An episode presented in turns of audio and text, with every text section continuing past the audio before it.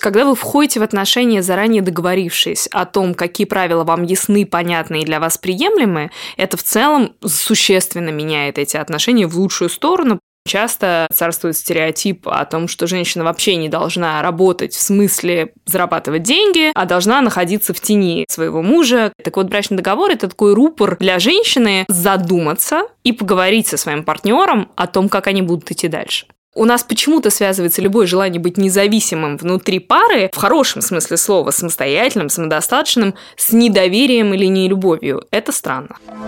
Не слабый пол. Подкаст проекта «Гласная».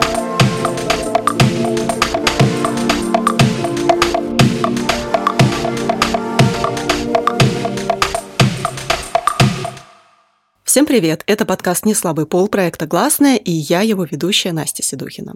Имущественные и денежные споры могут стать одними из самых сложных моментов при окончании отношений. Наверное, каждый из нас может вспомнить примеры подобных разбирательств.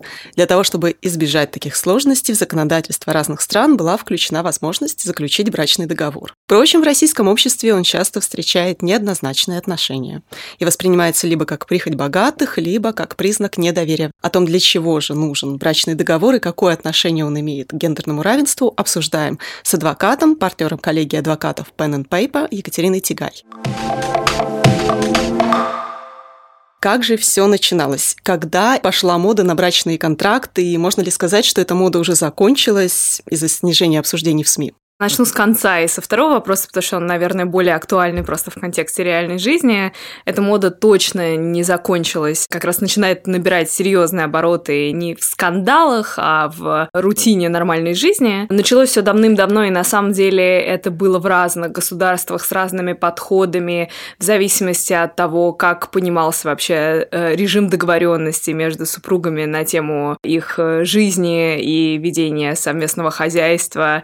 И тут важно понимать, что просто институт семьи очень эволюционировал за последние сотни лет, и из режима выживания совместного, ради которого иногда это все затевалось, это все-таки перешло в режим максимального улучшения качества жизни друг друга, и поэтому те исторические брачные договоры, о которых мы говорим, они, конечно, существенно отличаются от целей, необходимостей, задач заключения брачного договора сейчас. Поэтому я бы немножко разлепляла историю и реалии сегодняшние. Вы сказали, что сейчас уже отличаются очень цели брачного договора от его первоначальных. Как вообще эволюционировало законодательство в этом плане?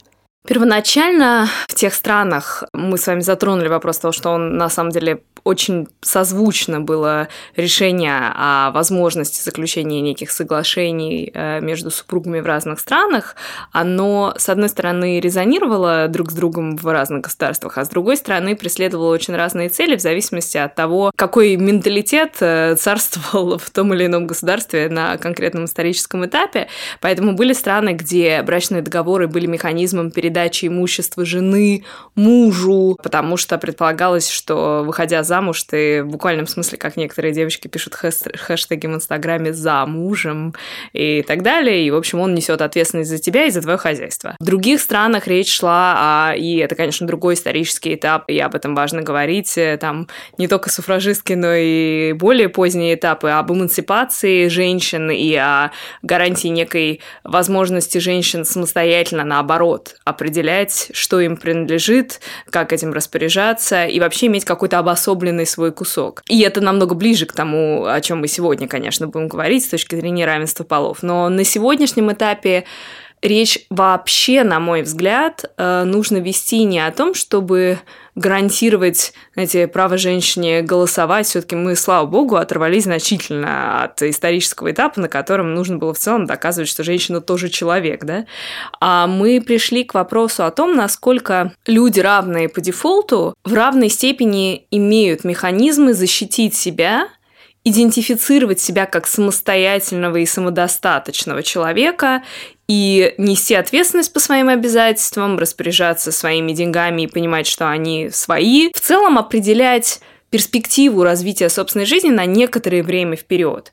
И вопрос заключения брачного договора сегодня – это прежде всего вопрос умение двух взрослых людей, а мы все-таки презюмируем, и, к слову сказать, исторически тоже сегодня люди, вступая в официальный брак, как правило, делают это чуть в более взрослом возрасте, чем э, там несколько десятков лет назад, например, если говорить о России. Конечно, это в первую очередь разговор о способности двух взрослых людей в нужный момент, не в момент ссоры, не в момент скандала, ревности, обид, интриг и чего-то еще, а в момент достижение договоренности о том, что вы в целом по жизни дальше идете вместе, еще и достичь договоренности по очень важным базовым вопросам того, как ваша жизнь будет устроена.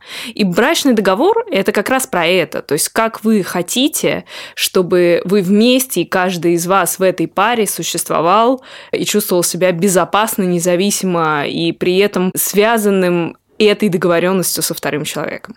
Можно ли сказать, что брачный договор – это такой этап, важный этап в эмансипации женщин? Я думаю, что безусловно, да, потому что особенно на сегодняшнем этапе развития, особенно российского общества, потому что брачный договор важен тем, что он заставляет обоих людей, а когда мы говорим про равенство полов, это не только компенсация неравенства одного из полов, да, а все-таки возможность диалога. На сегодняшний день это возможность женщине, во-первых, задуматься об этом, потому что в России к сожалению, есть очень тяжелая с точки зрения последствий тенденция того, что женщины часто оказываются экономически уязвимыми, зависимыми, не самостоятельными, даже если они работают и зарабатывают. А еще более глобально очень часто э, царствует стереотип о том, что женщина вообще не должна работать в смысле зарабатывать деньги, а должна находиться в тени э, у добытчика, своего мужа, который обеспечивает быт и все остальное, а женщина обеспечивает э, быт с э, технической точки зрения, очаг и так далее. Так вот, брачный договор – это такой рупор для женщины задуматься и поговорить со своим партнером о том, как они будут идти дальше как вот этот вот разговор, договор именно помогает женщине осознать свою ответственность за семейный бюджет, за свое экономическое будущее.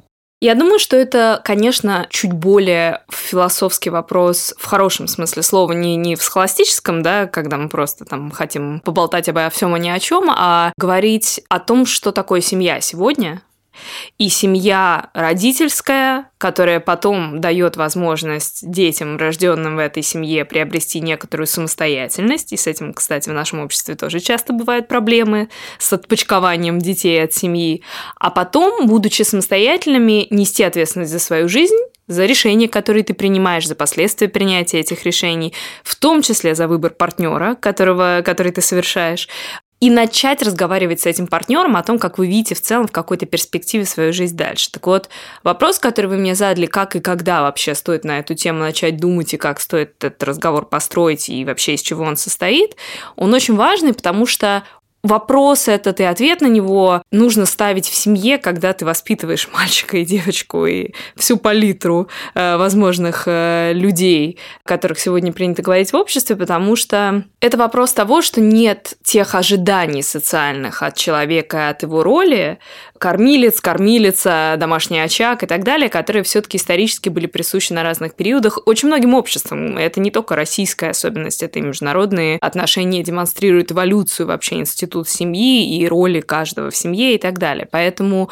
это начинается с того, как вы растите своих детей, насколько эти дети в целом самостоятельно идентифицируют себя как обособленного, пусть и любимого и окруженного близкими человека, и потом, насколько эти дети, выросшие во взрослых, планируют планирует собственную жизнь. Не в смысле наспеши Бога, рассказав ему о своих планах, да, а планирует жизнь, понимая, что она непредсказуема, ты можешь остаться один. Не всегда из-за того, что вы поругались, иногда при более драматических обстоятельствах, иногда при более радостных обстоятельствах, когда кто-то из вас опережает другого и, и принимает решение идти дальше, и, может быть, этот союз прервать. И, конечно, очень важно, что в момент, когда ты размышлял просто про свою жизнь дальше, и женщина размышляла про свою жизнь не в контексте человека, который рядом, а в контексте самой себя, чтобы она понимала, как это может быть и как об этом разговаривать с партнером. То есть, если резюмировать, можно сказать, что брачный договор помогает и женщинам, и мужчинам, и детям стать более самостоятельными. Безусловно, более самостоятельными и более самодостаточными,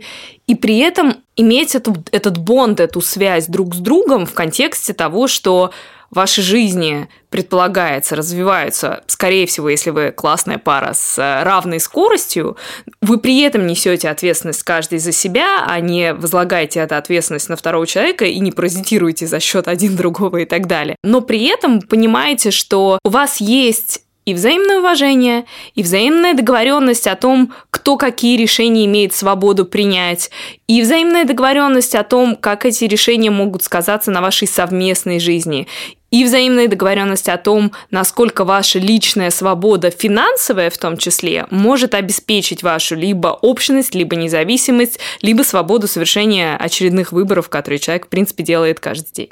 А что бы вы ответили тем критикам брачного договора, которые говорят, что это проявление недоверия и что они, эти договоры, контракты несовместимы с чувствами? Ну, я бы ответила, учите матчасть, да, довольно э, глупо рассуждать по принципу «не слышал, но Рубинович напел», да, это как бы бывает неплохо в некоторых обстоятельствах, но не в ситуации, когда ты принимаешь серьезные юридически значимые решения, которые влекут за собой определенные последствия. Мне не близка ни лично, ни профессионально эмоциональная ситуация, в которой один из людей в паре оказывается в заложниках либо у второго партнера и у его степени свободы выбора, свободы воли, самостоятельности, экономической состоятельности, либо в заложниках у некого дефолтного режима, который за тебя придумало государство, потому что оно тебя считает недостаточно взрослым и умным, чтобы определить эти правила для себя и для своей семьи, и поэтому говорит, ну, у нас мальчики ведут себя так, девочки ведут себя так, в паре они ведут себя следующим образом, поэтому мы для вас придумали, вот в целом у нас есть законный режим имущества супругов, он такой режим общности, что вы вступили в этот брак в один день и дальше растворились в нем и как будто бы потерялись каждый по отдельности. Если вы хотите чего-то другого, говорит государство, договаривайтесь об этом отдельно, но при этом никак не стимулирует желание людей об этом отдельно поговорить. И, конечно, это вот э, в известной степени результат от критики брачных договоров, как любых других семейных договоров. У нас почему-то связывается любое желание быть независимым внутри пары, в хорошем смысле слова, самостоятельным, самодостаточным, с недоверием или нелюбовью. Это странно про учите матчасть. Давайте, может быть, сформулируем тогда, что же такое брачный договор или брачный контракт, и как правильно, брачный договор или брачный контракт? В российском праве брачный договор, просто у нас нет легального термина контракт, но, безусловно, это одно и то же. А какое вы определение бы дали? Оно существует в Российском семейном кодексе. Это соглашение супругов, к слову, соглашение, договор, контракт – это синонимичные понятия абсолютно. Это соглашение супругов, в котором они могут изменить законный режим имущества супругов, то есть режим совместной собственности, предусмотренный государством, на что-то еще, на долевую, на раздельную, на то, что в целом у вас все общее, но какие-то отдельные виды имущества принадлежат каждому из вас. То есть это инструмент, говоря не юридическим, а человеческим языком, тонкой настройки того, что более широкими мазками уже предусмотрело государство. Вы упомянули о трансформации, трансформации отношений благодаря брачному договору. Как же меняется семья вот на фоне вот этих вот трансформаций? Во-первых, семья очень меняется в зависимости от степени ясности условий игры для обоих партнеров. То есть, когда вы входите в отношения, заранее договорившись о том, какие правила вам ясны, понятны и для вас приемлемы, это в целом существенно меняет эти отношения в лучшую сторону, потому что никто из вас не оказывается потом обманутым, и никто из вас не может э, застать другого врасплох э, за применением каких-то доджи правил э, ведения совместного хозяйства или своей экономической жизни в семье. Поэтому это сто процентов такой порог доверия, который у вас друг к другу должен быть для того, чтобы достичь договоренности, в том числе о брачном договоре. Именно поэтому брачный договор – это про доверие и про умение разговаривать и слышать друг друга и достигать согласия, а не про недоверие или нелюбовь. Второе, что меняется существенно, это когда у вас эти договоренности не понятийные, а все-таки зафиксированные юридическим способом, а в России брачные договоры еще и нотаризуются, подлежат нотариальному удостоверению, то есть некоторым образом еще с правильной формальной печатью оказывается документом, который еще больше дисциплинирует вас обоих, это, безусловно, еще гарантия того, что те договоренности, которых вы достигли, будут соблюдаться. Не только потому, что сегодня вы хотите к друг другу расположены и на самом таком гормонально-романтическом этапе отношений, а потом что-то может измениться, и люди, кстати, переживают эти изменения даже в паре очень по-разному, а что, в принципе, эти договоренности долгосрочные, стабильные, и их надо придерживаться на протяжении всего периода вашего брака. Прописываются ли в брачном договоре какие-то положения относительно детей? И меняется ли как-то отношение к детям вот именно под влиянием а, этого документа? Нет, брачный договор – это только имущественные права и обязанности каждой из сторон. И это очень важно понимать, и это сильно отличает брачный договор от э, американских фильмов про любовь и ненависть на фоне заключения брачных контрактов. К слову, во всех странах мира практически брачные договоры носят преимущественно имущественный характер, но для драматического мазка иногда демонстрируют какие-то стороны там про измены, про детей, про что-то еще. В российском праве этого нет. В российском праве в брачном договоре можно определить, что происходит с деньгами, которые зарабатывает каждый из вас. Что происходит, если вы приобретаете имущество и оформляете его на имя одного из вас. Что происходит, если вы приобретаете кредитное имущество, то есть берете кредит, например, в банке под залог того имущества, на которое вы этот кредит берете. И из-за определенной степени э, правового нигилизма или инфантильности или непросвещенности многие люди неизбежно сталкиваются с необходимостью ответить себе на эти вопросы, например, когда оформляют кредит в банке, который называется словом ипотека, э, большинству граждан России очень знакомым, на, например, первую квартиру у молодой семьи. И оказывается, что банк хочет удостовериться сразу. Вы договорились о том, как вы будете дальше жить? Вы договорились о том, есть ли у вас брачный договор или нет? И я, к сожалению, очень часто сталкиваюсь с ситуацией, когда люди, опять же, на романтическом этапе оформляют ипотеку, ипотеку, заезжает молодая семья, первый ребенок и так далее, и так далее. А потом оказывается, что они хотят развестись, и, возможно, даже один из них готов покрыть долг по ипотеке, готов забрать эту квартиру или даже отдать эту квартиру тому, кто не платит по ипотеке. А банк не готов принять такие условия, потому что он еще тогда на берегу спрашивал, так вы о чем договорились? И вы тогда ни о чем не договорились. И тогда вам приходится дожидаться фактически в большинстве случаев либо конца выплаты ипотеки, либо довольно тяжелые вести переговоры с банком или делить это через суд, и не всегда тем образом, который устраивает вас обоих по результату. То же самое в брачном договоре нельзя предусматривать неимущественные условия, которые касаются, не знаю, часто привожу этот пример исполнения супружеского долга, мытья посуды, ведения хозяйства или чего-то еще. То есть брачный договор в хорошем и романтическом смысле предполагает, что вы либо оба зарабатываете, либо определенным образом договариваетесь, как тратите то, что зарабатывает только один из вас, либо говорите о гарантиях тому из вас, кто не зарабатывает, но, например, ухаживает за детьми, ведет домашнее хозяйство и предусматриваете определенные условия на случай расторжения брака. Я очень часто говорю и своим доверителям, и своим друзьям, которые со мной советуются, нужно ли заключать брачный договор, о том, что брачный договор не заключается на случай развода. Это не разговор о том, что будет, когда мы с тобой разведемся. Он заключается на случай долгой и счастливой совместной жизни, но да, безусловно, он может предусматривать определенные правила, которые начнут действовать, если по какой-то причине вы оба или один из вас захотите этот э, брак расторгнуть. Когда нужно заключать э, брачный договор? Можно ли его заключить э, через несколько лет уже после брака? Брачный договор можно заключить в любой момент до вступления в брак, но он начнет действовать с момента регистрации брака. И его можно заключить в любой момент после регистрации брака, но до расторжения брака. Единственное, когда его нельзя заключить, это когда вы уже развелись и хотите постфактум поделить имущество. Для этого не подходит брачный договор. Для этого существует такое понятие, как соглашение о разделе имущества это, кстати, не аналог брачного договора, они довольно существенно в некоторых э, параметрах различаются, поэтому брачный договор потому и брачный, что он действует на период брака, и только некоторые его условия могут действовать после расторжения брака. Может ли брачный договор стать сдерживающим фактором при физическом, психологическом насилии и при экономическом? Однозначно да, Я очень много раз с этим сталкивалась. Я приведу примеры, в каких случаях для там, каждого вида насилия это более или менее релевантно.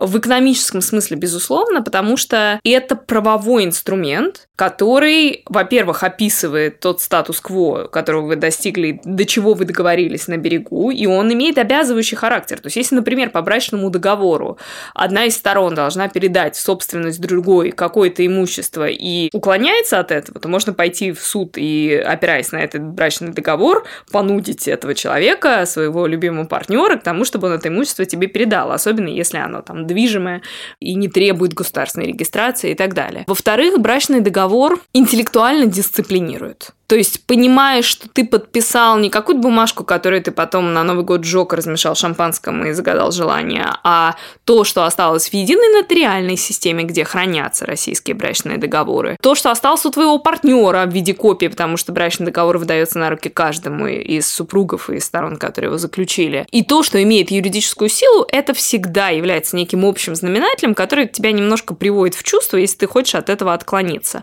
И, конечно, брачный договор наименьшим образом защищает не, не от экономического и не от психологического, а от физического насилия, потому что в целом есть очень мало, кроме физических барьеров, каких-то механизмов прямой защиты от физического насилия. К слову сказать, такие могли бы быть в виде охранных ордеров, которые мы много раз обсуждали, говоря о законе о домашнем насилии, и о его профилактике, но это совсем другой разговор. Возвращаясь к брачному договору, экономическое и психологическое насилие очень часто идут в очень плотной связке, связке, потому что главный инструмент психологического насилия – это точка контроля экономического, которая тебе дает возможность измываться над своим партнером и знать, что он безответен, и безответен в смысле наличия инструментов борьбы с тобой, как с некой такой силой. И вообще очень часто я слышу, что в семейных спорах даже адвокаты, к сожалению, иногда своим клиентам говорят, нам нужно разговаривать с оппонентом с позиции силы. Вот э, брачный договор все-таки про равенство равенства. Это то, с чего мы начали. Поэтому, да, здесь нет кого-то, кто в позиции силы, потому что брачный договор не может ставить одну из сторон, и это очень важно, проговорить в заведомо уязвимое положение по сравнению с другой стороной. Это прямое основание для признания его недействительным. То есть, получается, нельзя сказать, что заключение брачных договоров однозначно выгодно для женщин? Конечно, нет, потому что это бы э, символизировало собой неравенство, а неравенство, о котором мы с вами начали говорить, брачный договор выгоден для того, кто хочет знать и соблюдать правила семейной жизни с человеком, с которым хочет идти долго и, и понятным образом рядом по, по своему жизненному пути. Он часто является инициатива его заключения часто исходит либо от экономически значительно более сильной страны, которая хочет себя немножко, или которая хочет себя немножко подстраховать, или наоборот от экономически намного более слабой страны, которая хочет вот э, зафиксировать какие-то рэперные точки невозврата этим брачным договором, не дав второй стране путей к отступлению. И то, и другое, конечно, не совсем гарантия в таком железобетонном смысле. Это договоренность, которую точно надо соблюдать, но она может быть и пересмотрена, и оспорена в судебном порядке, как любая сделка, надо сказать, в Российской Федерации. Но брачный договор безусловно, гарантия независимости не женщин или мужчин, а партнеров в семье, которые, собственно, заключают этот договор независимо от своего пола. Вы сказали, что можно вносить изменения в брачный договор, то есть в любое время можно поменять условия. Да, но не в одностороннем порядке. То есть договор и соглашение предполагает наличие согласия между сторонами. Поэтому, да, можно его изменить, обстоятельства жизни меняются. Брачный договор очень часто, кстати, есть такое заблуждение, что он нужен или очень богатым, или только очень бедным, или тем, у кого уже есть что делить. Это совсем не так. Брачный договор, кстати, в отличие от соглашения о разделе имущества, позволяет договориться не только о том, как вы делите что-то, что вам уже принадлежит. Он может позволить вам договориться об определенных принципах, которые будут действовать на будущее. Самый распространенный пример, который в очень большом количестве брачных договоров, это, например, семья, у которой еще ничего нет, и которая планирует что-то приобретать, от собаки, машины, коллекционных кукол или, там, я не знаю, марок э, до квартиры и острова, в зависимости от благосостояния семьи. Принцип базовый для многих брачных договоров – это на кого это имущество будет оформлено, тому оно юридически в дальнейшем и будет принадлежать. Если брачного договора нет, то независимо от того, на кого оформлено имущество, оно является совместной собственностью. И в случае развода и раздела этого имущества презюмируется равенство так называемых долей, хотя их на самом деле нет, этих долей, да, потому что это совместная, бездолевая собственность.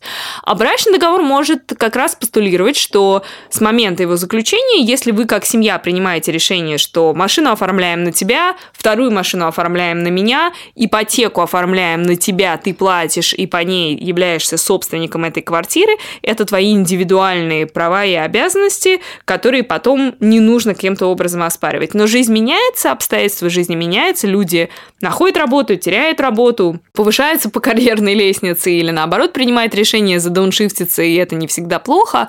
Иногда это требует изменения условий брачного договора и таких новых настроек, адекватных сегодняшнему дню.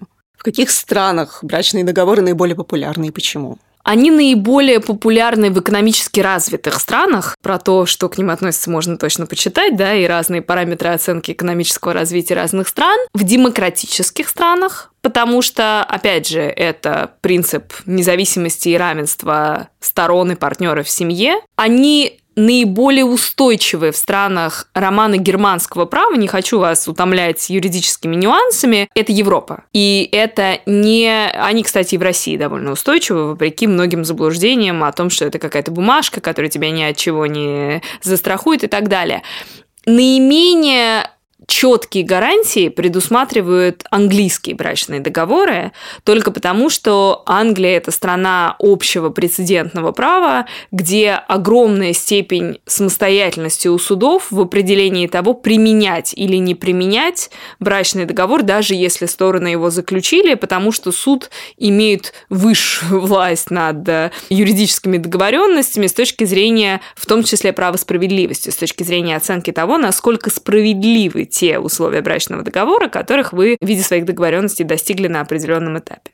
Я правильно поняла, что в России тоже идет тенденция к более частому заключению таких соглашений. Сто процентов да, и было бы очень странно, если бы это так не происходило. Это связано с двумя факторами. Во-первых, э, безусловно, с очевидной для всех, наверное, тенденцией вообще актуализации повестки женской независимости. И помимо общих разговоров на эту тему, еще и с значительным ростом числа женщин, которые не де юре, а де факто самостоятельно и независимы, независимо от наличия у них или отсутствия брачного договора. Женщины очень активно работают, очень активно строят карьеры, и это не всегда мы говорим про беловоротничковый топ-менеджмент. Есть женщины, которые работают в чудовищных, в том числе физических условиях труда, но которые хотят знать, что то, что они этими ресурсами и усилиями заработали, будет застраховано от любых злоупотреблений со стороны там, каких-то третьих лиц. И иногда, к сожалению, со стороны тех любимых и близких партнеров, которые с ними образовали семью.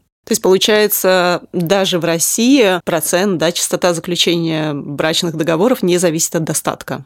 Я бы сказала так, это вопрос правового просвещения, то есть есть просто значительное число людей, которые об этом вообще не задумываются, их число, к счастью, сокращается за счет таких разговоров, как наш с вами сегодня, за счет просто довольно широкого доступа людей к информации, интернет, открытые данные, публичные данные. Поэтому не нужно находиться в столице для того, чтобы узнать о том, что брачный договор вообще существует как явление. Безусловно, доходят до нотариуса, чтобы удостоверить брачный договор, люди, которые видят в этом смысл.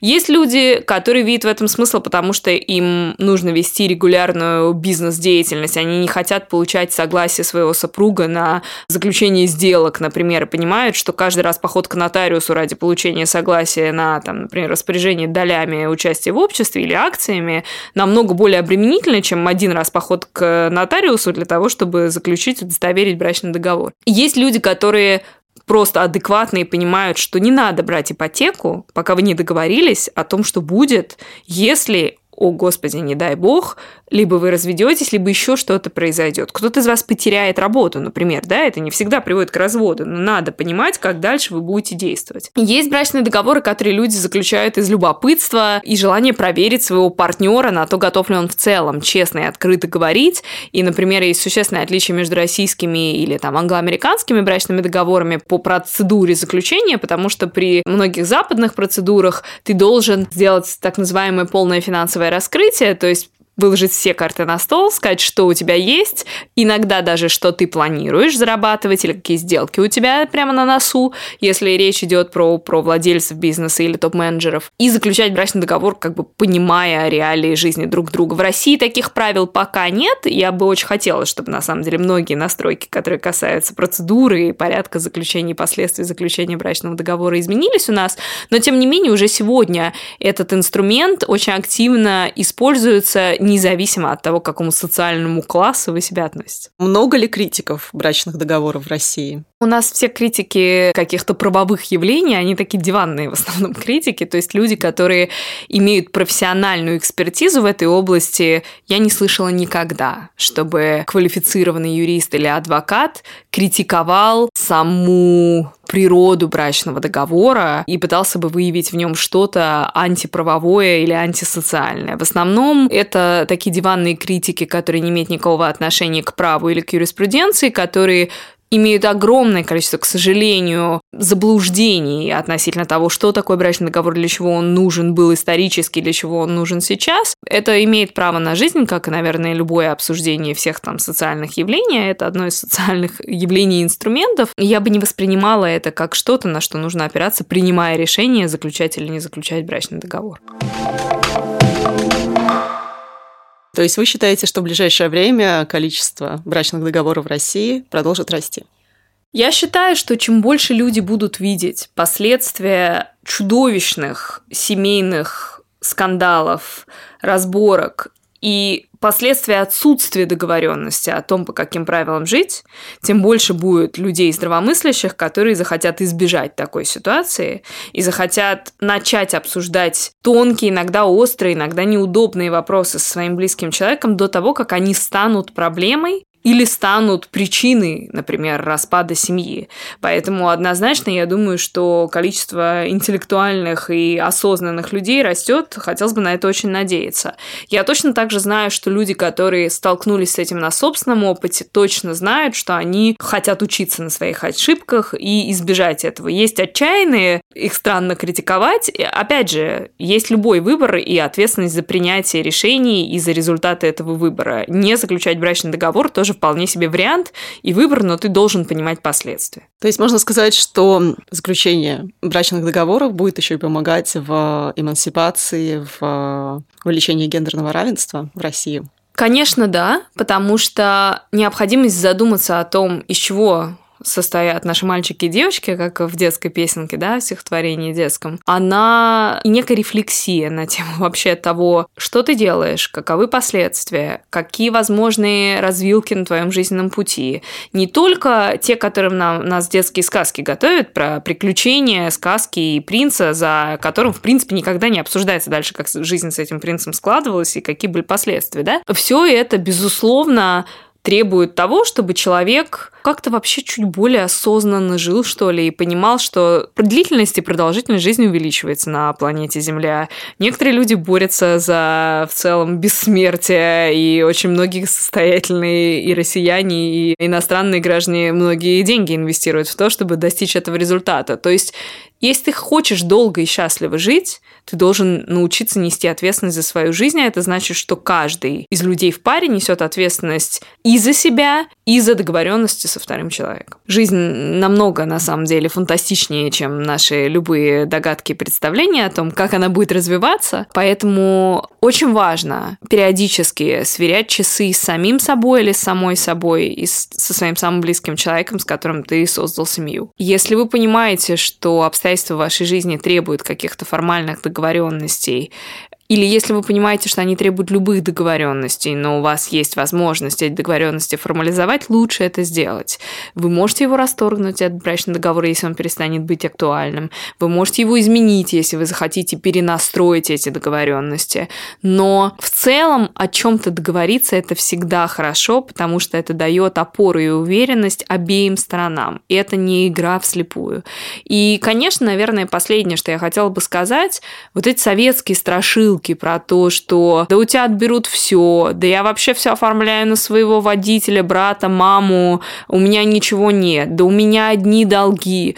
Эта риторика характерна для неразвитых стран, для стран, в которых нет нормальной правовой системы, для общества, в котором люди в целом все время себя чувствуют какими-то недорослями, за которых отвечает кто-то старший, будь то родительская семья или партнер более сильный экономически или физически, а иногда даже до определенной степени желание перебросить ответственность за свою жизнь на государство, которое вообще-то является собой форму организации власти этих же самых людей. И поэтому, конечно, хотелось бы, чтобы в нашей стране огромный и в которой огромное количество талантливых людей, которые могли бы жить интересной, насыщенной и продуктивной жизнью, и женщины, и мужчины понимали, что это требует определенной степени рефлексии на тему того, из чего, из каких кирпичиков твоя жизнь состоит, и умение обсуждать неудобные вещи, а не оказаться в заложниках очень неловкой и очень болезненной ситуации, когда морально ты очень уязвим и поздно принимать то решение, которое можно было принять вовремя. Не слабый пол. Подкаст проекта «Гласная». Если говорить о домогательстве со стороны мужчин, то не только они виноваты. Мой муж меня бьет, а почему ты не задумывалась об этом? А что ты сделал для того, чтобы он тебя не бил? Там существует глагол теперь «харасить». Как? Харасить. Но только не надо из этого делать миф, что у нас острейшая проблема с насилием в семье. Цифры должны были быть другие.